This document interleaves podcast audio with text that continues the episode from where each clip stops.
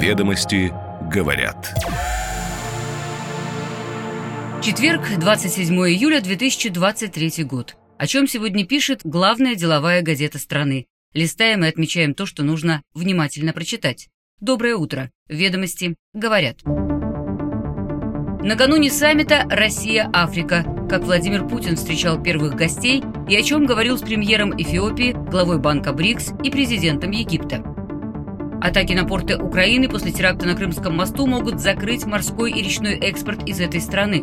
В Центральной Европе судоходство по Дунаю тоже может серьезно ухудшиться. Экономные майнеры. Потребление электроэнергии криптовалютным сектором России в прошлом году снизилось вдвое. Но все меняется, и есть ли у майнинга легальные перспективы. Базовые тарифы ОСАГО на стопе. Центробанк против их повышения после расширения прошлой осенью коридора на 26%. Для рынка в приоритете разобраться с поставками запчастей. Ставка на «Лада Веста». АвтоВАЗ рассматривает возможность расширить модельный ряд семейства, как вариант мини-вен, который, возможно, заменит в перспективе «Лада Ларгус». Ведомости говорят. Сегодня в Санкт-Петербурге открывается второй саммит Россия-Африка. Сам факт его проведения должен, вероятно, подтвердить, что Москва апеллирует к глобальному югу не только с трибун международных организаций, но и готова вести с его представителями конкретные переговоры. Накануне Владимир Путин в Константиновском дворце провел встречи с премьер-министром Эфиопии, президентом Нового банка развития и президентом Египта. На встрече с Абием Ахмедом, который впервые в Петербурге, Путин приветствовал эфиопскую делегацию. Далее цитата. «Мы только что с господином премьер-министром вспомнили о том, что для России Эфиопия была первой страной на африканском континенте, с которой Россия заключила дипломатические отношения, и это было 125 лет назад. Встречи, которую, к слову, до 25 июля не анонсировали, подготовили целый пакет документов, среди которых межправительственное соглашение по информационной безопасности, о воздушном сообщении, дорожная карта по сотрудничеству в использовании атомной энергии, протокол между таможенными службами и еще полтора десятка документов в работе. На встрече с экс-президентом Бразилии и президентом нового банка развития, учрежденного странами БРИКС Дилмой Раусеф, Владимир Путин поздравил ее с назначением на новый пост и выразил уверенность, что Раусеф использует весь свой опыт для развития банка. Путин подчеркнул, что в сегодняшних условиях это сделать непросто, имея в виду, что происходит в мировых финансах и использование доллара в качестве инструмента политической борьбы. Но члены БРИКС не дружат против кого-то, они работают в интересах друг друга. И между странами, сказал президент, налаживаются расчеты в национальных валютах, и банк мог бы сыграть заметную роль в развитии совместной деятельности. Раусеф, в свою очередь, отметила, что банк действительно сталкивается с рядом проблем. Прежде всего, это касается ликвидности. И заявила, что эта финансовая структура должна сыграть важную роль в становлении многополярного полицентричного мира, и нужно быть настроенными на привлечение средств на рынках стран-партнеров. В завершении рабочего дня Владимир Путин встретился с президентом Египта Абдель Фатахом Ассиси, который в 2019-м возглавлял Афросоюз и тогда практически, как сказал Путин, стал основателем формата «Россия-Африка». Путин напомнил, что через месяц Россия и Египет отмечают 80-летие установления дипломатических отношений, и за эти годы двусторонние связи приобрели особый статус. Одна треть торгового оборота России с Африкой приходится как раз на Египет. Сиси поблагодарил Путина за подготовку к саммиту и за прием, и сказал, что в Египте всегда с позитивом относятся к инициативам России по многостороннему сотрудничеству на африканском континенте, но, разумеется, держит в поле зрения сотрудничество в двусторонней сфере. Со ссылкой на экспертов в ведомости сегодня говорят об актуальности всех состоявшихся переговоров. Для эфиопского премьера Россия крайне важна как крупный поставщик удобрений, но и военно-техническое сотрудничество тоже в повестке. С руководителем банка БРИКС с большой долей вероятности Путин обсуждал введение единой валюты объединения, работа по которой уже ведется с другими африканскими странами. Что же касается Египта, то эта страна, будучи ключевым партнером Москвы в Африке, покупает у России большое количество зерновых, развивает военное сотрудничество. В Египте будет построена первая российская АЭС в Африке. А в условиях отмены зерновой сделки Москва и Каир, вероятно, разработают новые логистические пути по поставке зерновых, сделав торговлю ими независимой от британских и американских страховых компаний.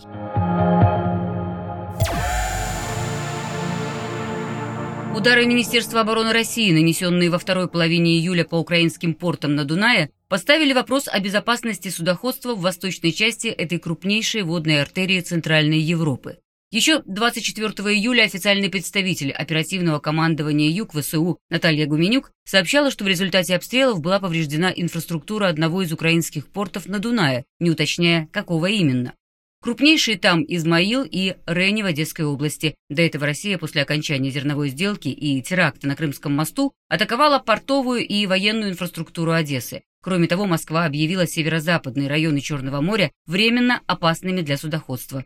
С 20 июля Минобороны рассматривает все суда, идущие в украинские порты, как потенциальных перевозчиков военных грузов, а страны, под флагами которых идут такие суда, вовлеченными в конфликт на стороне Украины. Отраслевой эксперт на условиях анонимности пояснил ведомостям, что основные грузы, которые сейчас возят по украинской части Дуная, это зерно на экспорт и оружие, идущее в обратном направлении. По мнению собеседника газеты, даже в случае полного уничтожения инфраструктуры Измаила и Рени Перевалку зерна на речной транспорт можно будет вести в молдавском порту Джурджулеште, куда с Украины идет железнодорожная ветка. Ведомости говорят, что Украина активно загружала дунайские порты в последнее время. В мае Измаил побил рекорд по перевалке грузов, обработав больше 6 миллионов тонн и выполнив годовой план. Такой же примерный объем был за весь 22 год. А в 20-м перевалка в Измаиле падала до 3,3 миллиона тонн, и это было всего 2% грузооборота украинских портов. Динамика в Рене еще существеннее. В 2022 году там было обработано 6,8 миллиона тонн грузов, что в 6,5 раз больше, чем в 2021 году. В целом же по всем украинским портам перевалка по итогам прошлого года снизилась почти на 62%. Активизация боевых действий создает риски для грузоперевозок по Дунаю. Крупные западные страховые компании не работают сейчас на судоходном рынке Украины и остаются там, по данным источников ведомостей, те, кто готов либо за большие деньги работать без страховки, либо с покрытием рисков от некого украинского аналога РНПК. Риски создаются, впрочем, в целом для речного судоходства Центральной и Южной Европы. Уже в прошлом году практически во всех странах ЕС в бассейне Дуная объемы грузоперевозок речным транспортом заметно снизились.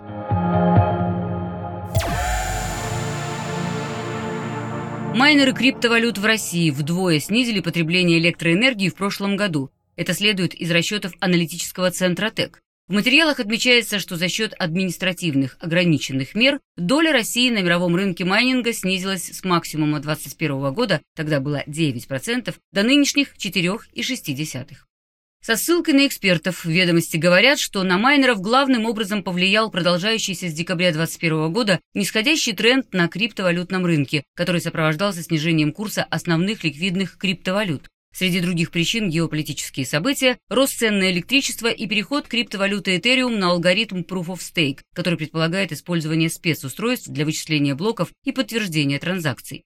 Взрывной рост потребления электричества майнерами, наблюдавшийся с 19 по 21 годы, создавал энергетикам дополнительную головную боль. Как отмечают в аналитическом центре ТЭК, из-за существенных нагрузок на электросети возникли риски аварий и чрезвычайных ситуаций, а также проблемы с перекрестным субсидированием в отрасли. Это когда идет занижение цен для одних потребителей за счет повышения стоимости электроэнергии для других. Представители отрасли, в свою очередь, обращают внимание и на нелегальное функционирование майнинговых ферм, что, по сути, является одним из способов хищения электроэнергии. Бытовой майнинг в квартирах и гаражах – острая проблема в регионах с низкими ценами на электроэнергию. В Иркутской области, Красноярском крае, на Северном Кавказе, в частности, в Иркутской области, где самый низкий в стране энерготариф для физических лиц, в 2021 году потребление электроэнергии населением более чем вдвое превысило уровень 2020 года. Ведомости сегодня подробно разбирают тему майнинга и приводят прогноз аналитиков рынка, что уже в этом году рост потребления энергии для этих целей возобновится. Россия сегодня на втором месте после США, и дела майнеров идут в гору. Биткоин укрепился на 100%, а стоимость электроэнергии в долларовом эквиваленте упала. Эксперты говорят, что майнеры рассчитывают снять сливки с растущего рынка в ожидании халвинга. Тем, кто знает значение этого слова, будет интересно внимательно прочитать свежую статью в «Ведомостях», о перспективах легализации крипторынка. Для остальных халвинг – это плановое сокращение вновь выпускаемых биткоинов.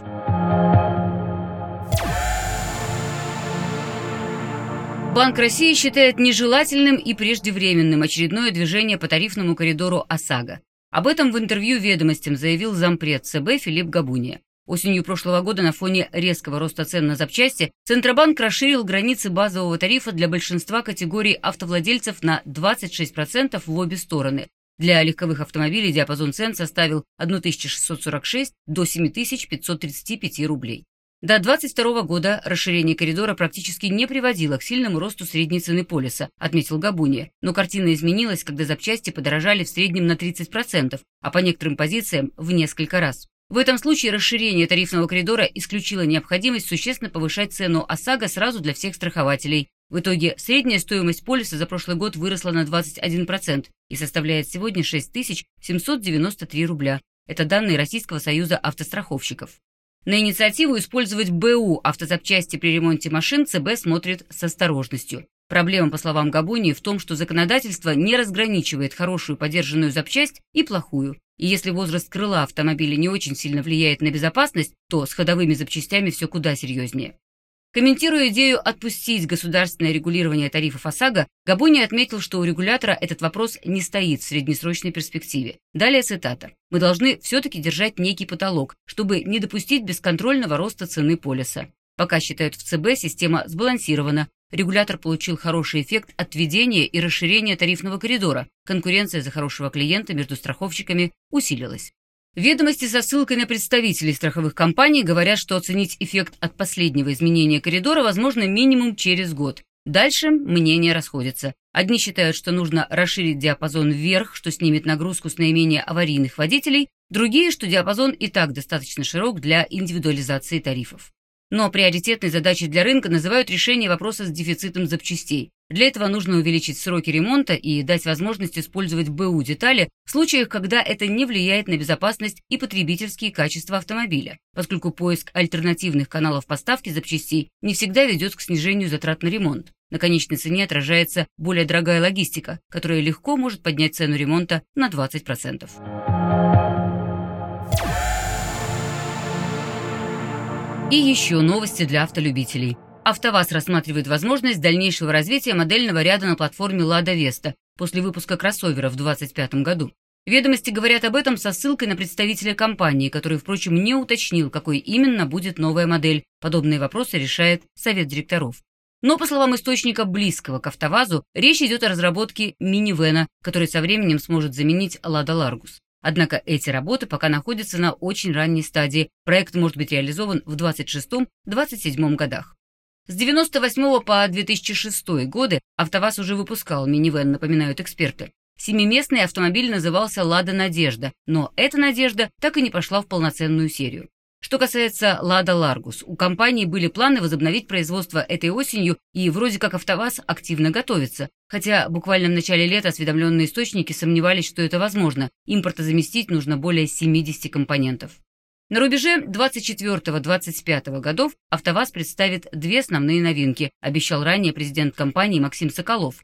В первую очередь речь идет о семействе автомобилей компакт-класса «Лада Искра», которое должно постепенно прийти на смену «Лада Гранта». Новая машина будет построена на модульной платформе альянса Renault-Nissan и доступна в трех вариантах кузова – седан, универсал и кросс-версия. Суммарно этот проект обойдется компании примерно в 37 миллиардов рублей. Ведомости говорят. Каждое утро по будням ведомости говорят. Краткий обзор свежих публикаций главной деловой газеты страны. Встречаемся завтра. На связи.